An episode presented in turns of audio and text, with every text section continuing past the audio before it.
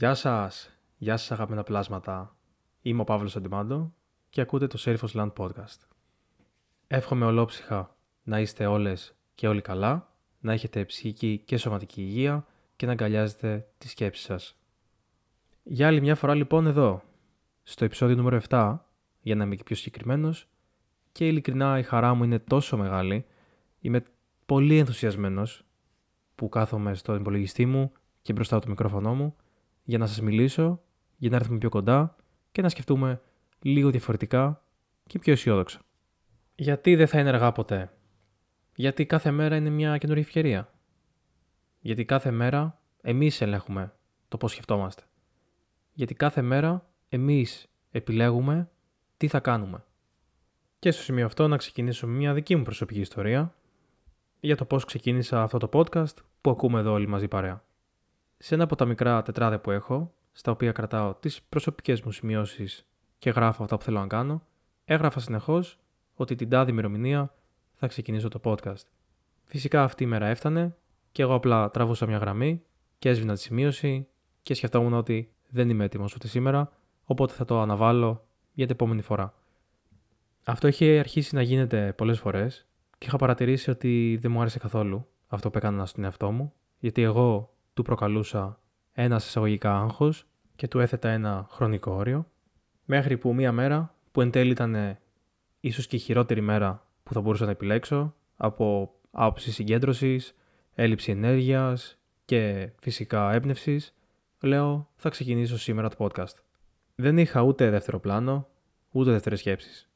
Ήθελα απλώς να τηρήσω αυτήν την υπόσχεση στον εαυτό μου και να πω ότι δεν θα τραβήξω άλλη μια γραμμή σήμερα, αλλά θα γράψω κάτι καινούριο. Τι ήταν αυτό, ότι ξεκίνησα επιτέλους και έγραψα το πρώτο επεισόδιο.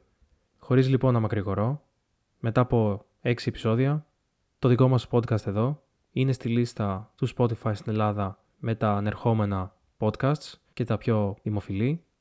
Και πραγματικά χαίρομαι γιατί μπροστά σε άλλους δημιουργούς που σέβομαι απόλυτα τη δουλειά τους, δεν ξέρω καν γιατί βρίσκομαι πλάι τους, αλλά είμαι πάρα πολύ ευγνώμων και αυτό δεν θα μπορούσε να γίνει χωρίς όλους εσάς εδώ που έρχεστε να ακούσετε τα λόγια μου και που είστε πιστοί σε αυτή την κοινότητα του Serifos Land Podcast. Έτσι λοιπόν, για να σας αποδείξω ότι ειλικρινά αξίζει μέχρι το τελευταίο λεπτό να πιστεύετε στον εαυτό σας, θα ήθελα να σας διαβάσω δύο σχόλια από απαντήσεις που έχω λάβει στο τέλος του επεισοδίου στο podcast. Η Χριστίνα γράφει Θεραπευτικά υπέροχο. Ευχαριστούμε πολύ για αυτό το podcast. Ενώ η Δήμητρα γράφει Υπέροχο επεισόδιο. Μου υπενθύμησε ότι στα απλά πράγματα κρύβει τη θεραπεία. Νομίζω πως εν τέλει δεν έχει να κάνει τόσο πολύ με τον χρόνο, αλλά με το πόσο αποφασισμένοι είμαστε, είτε για να κάνουμε κάτι καινούριο, είτε για να βελτιώσουμε κάτι σε εμάς που να μην μας αρέσει.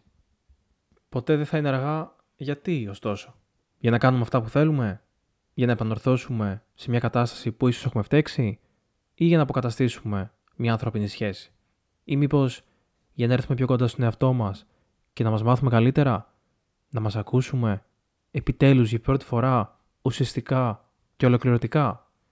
Φυσικά για όλα τα παραπάνω. Πολλοί άνθρωποι θα έχουν το εύλογο ερώτημα ότι εν τέλει ποιος είναι όμως ο σωστός χρόνος για να προσπαθήσω για όλα τα παραπάνω. Η Emily Dickinson έλεγε ότι το μέλλον απαρτίζεται από πολλά τώρα. Και ναι, φυσικά, είχε δίκιο. Ό,τι κάνουμε, ό,τι θέλουμε να κάνουμε, είναι εδώ. Είναι τώρα. Είναι ζωντανά και πάντα θα είναι. Προσωπικά μου αρέσει να βλέπω κάθε επιλογή και κάθε τι που κάνω σαν ένα μικρό καλντερίμι, όπως έχουμε και στο νησί. Δεν ξέρω ακριβώς που θα με οδηγήσει, αλλά απ' την άλλη δεν θέλω να σκέφτομαι ότι φοβάμαι να ακολουθήσω το κάθε μονοπάτι θα επιλέξω να μπω σε έναν δρόμο και αφού έχω φτάσει σε ένα σημείο που θεωρώ ότι τώρα μπορώ να κοιτάξω λίγο πίσω, να δω τι δρόμο έχω διασχίσει και τι απόσεις έχω κάνει, θα δω ότι τελικά δεν ήταν και τόσο άσχημα, γιατί το φως και τις απαντήσεις τις βρίσκουμε στην προσπάθεια και στην πορεία όταν πηγαίνουμε μπροστά. Αυτό που λέω και στον εαυτό μου συνεχώς είναι ότι προχώρα, δεν τα ξέρεις όλα ακόμα, μπορεί να μην μάθεις ποτέ όλες τις απαντήσεις σημασία έχει προσπάθεια. Και έτσι μια μέρα θα κοιτάξεις πίσω και θα δεις τη μαγεία έκρυβες μέσα σου. Η μαγεία του ανθρώπου έγκυται ακριβώς εκεί, στην προσπάθεια που κάνουμε. όταν δεν ξέρουμε όλες τις απαντήσεις, αλλά δεν φοβόμαστε να παραδεχτούμε και ότι ναι, έχουμε άγνοια. Δεν θα τα μάθουμε ποτέ όλα. Τι θα κάνουμε όμως, θα μείνουμε στάσιμοι, δεν θα προχωρήσουμε, δεν θα παλέψουμε για τα δικά μας όνειρα, για ένα καλύτερο μέλλον για όλους μας; Είναι λυπηρό να σκεφτόμαστε ότι δεν πρέπει να έχουμε συνέστημα, ότι δεν πρέπει να έχουμε συμπόνια, ότι δεν πρέπει να σκεφτόμαστε σαν να είμαστε στη θέση του άλλου. Δεν είναι αυτή η φύση μας. Όχι. Η φύση μας είναι να προσπαθούμε, να παλεύουμε για ένα καλύτερο αύριο και γινόμαστε καλύτεροι άνθρωποι. Όλοι μαζί. Γιατί όλα δουλεύονται και όλα φτιάχνουν. Πριν από μερικές μέρες, βρέθηκε να περάσω από μια λαϊκή αγορά. Ξέρετε, αυτές τις πανέμορφες ελληνικές λαϊκές αγορές, που ειλικρινά βλέπεις τα πάντα, τόσα ερθίσματα. Εμένα μου αρέσει πολύ να παρατηρώ περισσότερο τους ανθρώπους και τις ενέργειές τους, παρά να ασχολούμαι με τους πάγκους και για το τι θα επιλέξω να πάρω από την αγορά. Καθώς περπατούσα ανάμεσα στους πάγκους και στους πολιτές, πέρασα από μια διασταύρωση όπου ήταν μία μαμά και κρατούσε στο χέρι το παιδάκι της, το οποίο θα ήταν γύρω στα 2,5 με 3. Καθώς παρατηρούσα για λίγο, για ένα μικρό χρονικό διάστημα δηλαδή, αυτή την πολύ όμορφη εικόνα της μαμάς με το παιδάκι της, ξαφνικά προς το μέρος τους ήρθε ένας κύριος που θα ήταν γύρω στα 80 με 85. Εγώ συνέχισα να παρατηρώ και εκεί συνέβη κάτι πολύ όμορφο και κάτι πολύ δυνατό. Αυτός ο κύριος ήθελε να δώσει ένα μικρό λουλούδι στο παιδάκι και άλλο ένα στη μαμά. Φυσικά παρεξενεύτηκε η μαμά και το κοιτούσε με απορία. Ευθύς αμέσως, αυτός ο κύριος, όπως όφιλε, εξήγησε γιατί το έκανε αυτό. Της είπε λοιπόν ότι νιώθει πάρα πολύ χαρούμενος που βλέπει αυτήν την εικόνα, γιατί και ο ίδιος έχει δύο εγγονάκια, τα οποία του λείπουν πάρα πολύ, γιατί πλέον ζουν στο εξωτερικό και δεν μπορεί να τα έχει κοντά του, λόγω κακής συνεννόησης με ένα από τα παιδιά του, γιατί δεν έχουν πλέον καλές σχέσεις. Η συγκίνηση στο πρόσωπό του το αλοφάνερη. Δεν μπορούσα να καταλάβω εάν εν τέλει έφταιγε ή αν έφταιγε το άλλο μέρος, και φυσικά δεν θα έμπαινα ποτέ στη διαδικασία αυτή να σκεφτώ κάτι τέτοιο. Το μόνο που ήθελα να σκεφτώ εκείνη την ώρα ήταν ότι αυτός ο κύριος προσπαθεί έστω και ενεργειακά, συμπατικά, να επανορθώσει κάποια κατάσταση στην οποία εκείνος νιώθει πως πρέπει να κάνει αυτό το πράγμα. Μετά από λίγο, και αφού η μαμά τον ευχαρίστησε πάρα πολύ και τον πήρε μια αγκαλιά, γιατί είχε συγκινηθεί αρκετά και το παιδάκι κοιτούσε και αυτό χαρούμενο, έφυγα. Αμέσως μετά προσπάθησα να μπω στη θέση αυτή της ψυχής. Τι θα σκεφτόταν άραγε; Έχει φταίξει; Θέλει να επαναρθώσει; Θέλει να προσπαθήσει για κάτι παραπάνω; Νιώθει ότι πρέπει; Ή απλά λυπάται; Το μόνο που μου ήρθε στο μυαλό ήταν ότι δεν είναι αργά. Υπάρχει ακόμα χρόνος. Όλοι μας προλαβαίνουμε να κάνουμε αυτό που νιώθουμε. Δεν φταίνε πάντα οι άνθρωποι, ξέρετε. Και ξέρετε τι άλλο πιστεύω; Ότι είναι το πιο εύκολο πράγμα είναι να δείξουμε το δάχτυλο πάντα για το ποιος φταίει και όχι να προσπαθήσουμε μέσω της ενσυναίσθησης να καταλάβουμε μια κατάσταση, να μπούμε στη ρίζα του προβλήματος, έτσι ώστε να είμαστε λίγο πιο κοντά σε όλους. Εξάλλου, όλοι οι άλλοι είμαστε εμείς.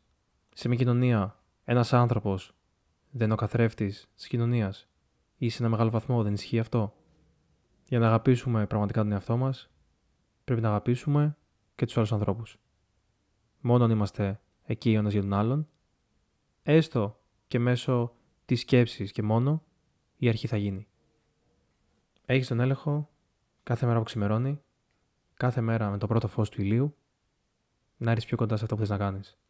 Να έχεις την αίσθηση του να γίνεις καλύτερος άνθρωπος.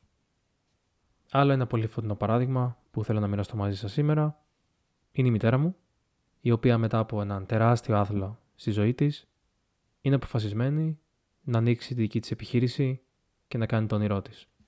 Η μητέρα μου, η οποία μεταξύ άλλων έχει μεγαλώσει και εμένα, που ίσως ήμουν από τα πιο ζωηρά και προβληματικά παιδιά μεγαλώνοντας, με την έννοια του ότι συνεχώς προκαλούσα κάποια αναστάτωση, γιατί ήθελα απλά να εξερευνήσω οποιαδήποτε ταράτσα υπήρχε σε απόσταση 50 μέτρων κοντά μου και γιατί έπρεπε φυσικά να προσπαθήσω να οδηγήσω ό,τι δίκυκλο υπήρχε διαθέσιμο στο σπίτι, και βεβαίως να πειράξω τα αδέλφια μου.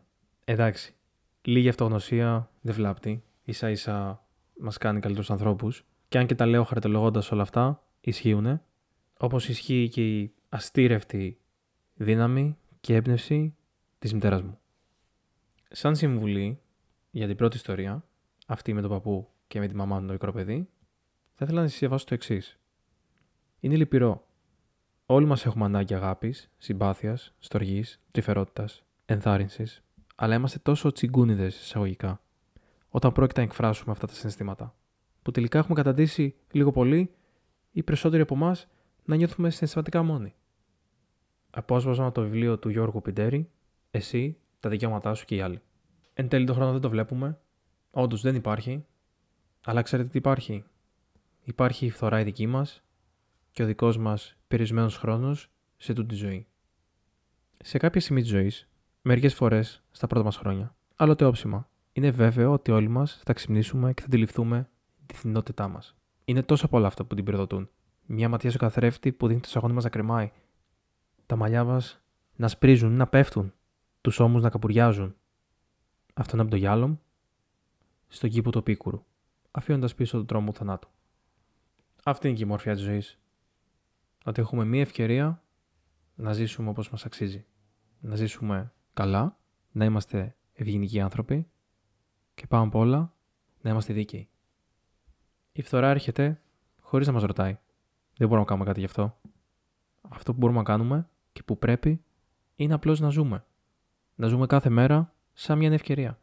Σαν μια νέα πίστα. Όπως θα λέγαμε και πιο μικρή. Όλοι αξίζουμε να δώσουμε μια αγκαλιά στον εαυτό μας. Και όπως μου αρέσει να λέω, η πιο σημαντική συνάντηση που έχεις κάθε μέρα είναι αυτή με τον εαυτό σου. Ο εαυτός σου δεν απαρτίζεται μόνο από τα υλικά και τα ορατά στοιχεία που μπορείς να δεις. Απαρτίζεται από ένα εκατομμύριο άλλα πράγματα τα οποία δεν είναι ορατά. Όμως μπορείς να φτάσεις και σε εκείνον τον άλλο εαυτό, το μη ορατό, που είναι πέρα, μακριά από τις δυστυχίε του υλικού και φθαρτού κόσμου. Μπορείς να φτάσεις αυτό που λέμε το συμπαντικό εαυτό. Θα ήθελα να σα διαβάσω άλλο ένα απόσπασμα. Τι θα χρειαζόταν για να πιστείς ότι έχεις ένα συμπαντικό εαυτό; Μη συμβαστεί με μια γρήγορη εύκολη απάντηση. Η ανάληψη ενός συμπαντικού εαυτού είναι σαν να λαμβάνεις την ευθύνη για οτιδήποτε αποκαλούμε αληθινό. Σε ένα ποίημα, το τραγούδι του εαυτού μου, ο Walt Whitman διακήρυξε τη συμπατική του υπόσταση με χαρούμενη κατάληψη. Υμνώ τον εαυτό μου και τραγουδώ τον εαυτό μου. Και ότι εγώ δέχομαι, και εσύ θα δεχτείς. Γιατί κάθε άτομο που ανήκει σε μένα, ανήκει εξίσου και σε σένα. Το ρολόι υποδεικνύει τη στιγμή. Όμως τι υποδεικνύει η αιωνιότητα, ρωτούσε ο Whitman. Και είχε επίσης μια εκπληκτική απάντηση.